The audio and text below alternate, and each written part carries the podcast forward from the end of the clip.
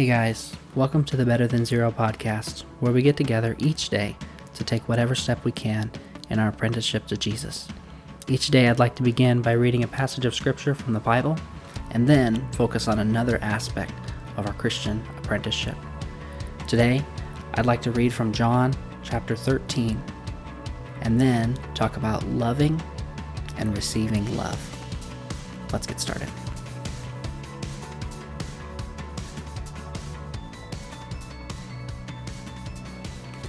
The Gospel of John, chapter thirteen, verse thirty-one. When Judas was gone, Jesus said, "Now is the Son of Man glorified, and God is glorified in him. If gl- God is glorified in him, God will glorify the Son in himself, and will glorify him at once. My children, I will be with you only a little longer. You will look for me, and just as I told the Jews, so I tell you now, where I am going, you cannot come. A new command I give you, love one another. As I have loved you, so you must love one another. By this, all men will know that you are my disciples, if you love one another." Simon Peter asked him, "Lord, where are you going?" Jesus replied, "Where I am going you cannot follow now, but you will follow later." Peter asked, "Lord, why can't I follow you now? I will lay down my life for you." Then Jesus answered, "Will you really lay down your life for me? I tell you the truth, before the rooster crows, you will disown me three times." A new command I give you, love one another, as I have loved you. How is it that Jesus is able to say that he commands us to love? How can we even come close to listening to that? If love is a feeling, a way that we feel, I'm not sure if I have control over that. Well, in the Jesus paradigm, in the Christian way of living, love is not just a feeling. There might be feelings associated with it, but it is vastly overshadowed by the fact that love is a choice. It is the choice to put the other first. It's the po- choice to not be selfish, but to be selfless. It's the choice to be patient when we could just fly off the handle. It's the choice to pray for those who are persecuting us rather than trying to seek vengeance, allowing God to take care of that instead.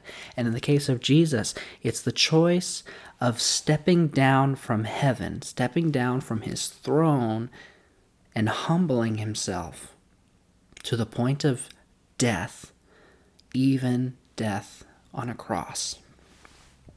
I think we need to think about this from two directions. First, how are we loving our Christian brothers and sisters? Then, how are we receiving love from our Christian brothers and sisters? How are we loving our brothers and sisters? The Bible compares the church to a body.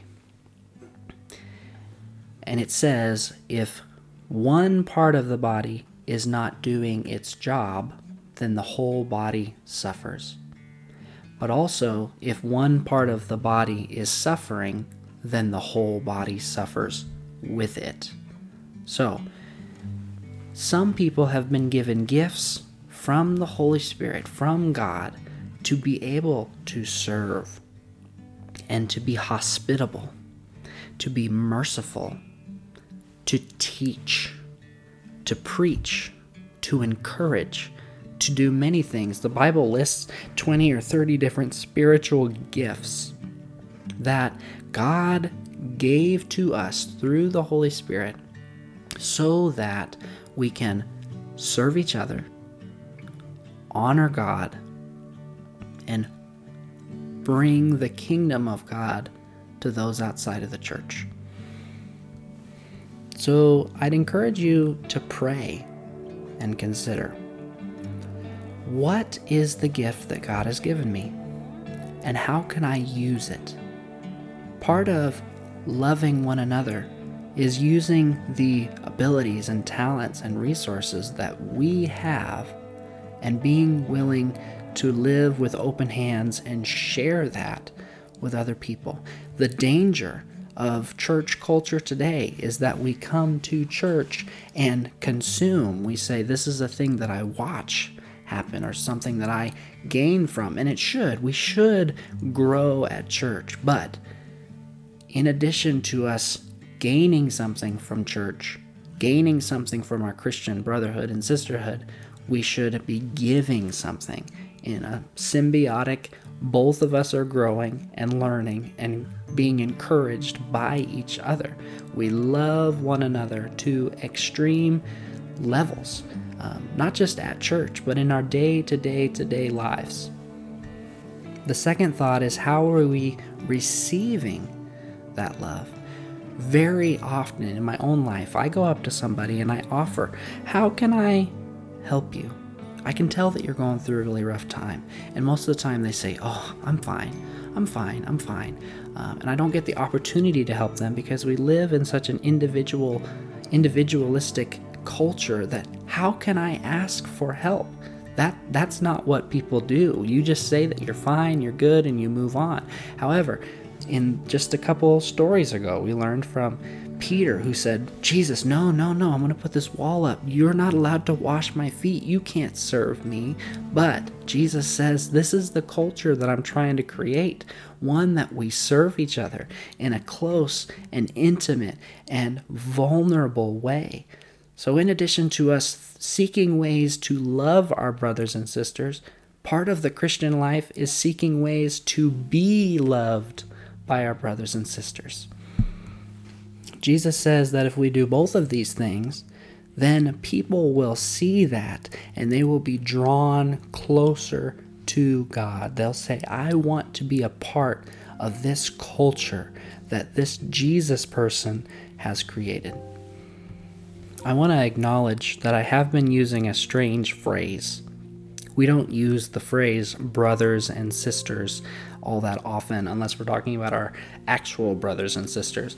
But I say that on purpose to distinguish um, our love for one another within the church from our love from people who are outside of the church. Jesus commands us to love both, but the way that he tells us to love both is different and for different purposes. Um, in this particular case, Jesus is talking about loving people in the kingdom of God. And by the way that we love each other, we will be built up, God will be honored, and people will be drawn to Jesus. A tool that I've found very helpful in my own spiritual Christian discipleship is looking at the lives of other Christians uh, and seeing how they got it right and seeing what I can learn from them. I don't do this so that I can worship them or pray to them or anything like that. I do it just so I can learn and be encouraged by what they've done. A person who shows an example of extreme love, even at the cost of her own life, that I've seen is a lady named Corrie Ten Boom. Uh, the short story is she was a, a Dutch woman who uh, took Jewish refugees into her home and kept them hidden from the Nazi regime in World War Two. She ended up being caught. She went into a, a concentration camp when she shouldn't have. She did it because she was keeping Jews safe. She lived several years that. She lost her father during this time. She lost her sister during this time. She got out, and instead of becoming a bitter, scary, angry old lady, she went around and told people about the love and the forgiveness of Jesus, even to the point where she came face to face with one of the guards in her concentration camp and said, Jesus forgives you. It's an ex- it's an incredible uh, example of um, love that could be encouraging to you. There's a movie on Amazon and probably in other places called A Faith Undefeated, and it tells the story of Corrie Ten Boom. So if you have some time, that would be a good way uh, to spend an hour or so to watch this incredible story about a wonderful Christian lady who is, I I think, gotten it right in a lot of ways.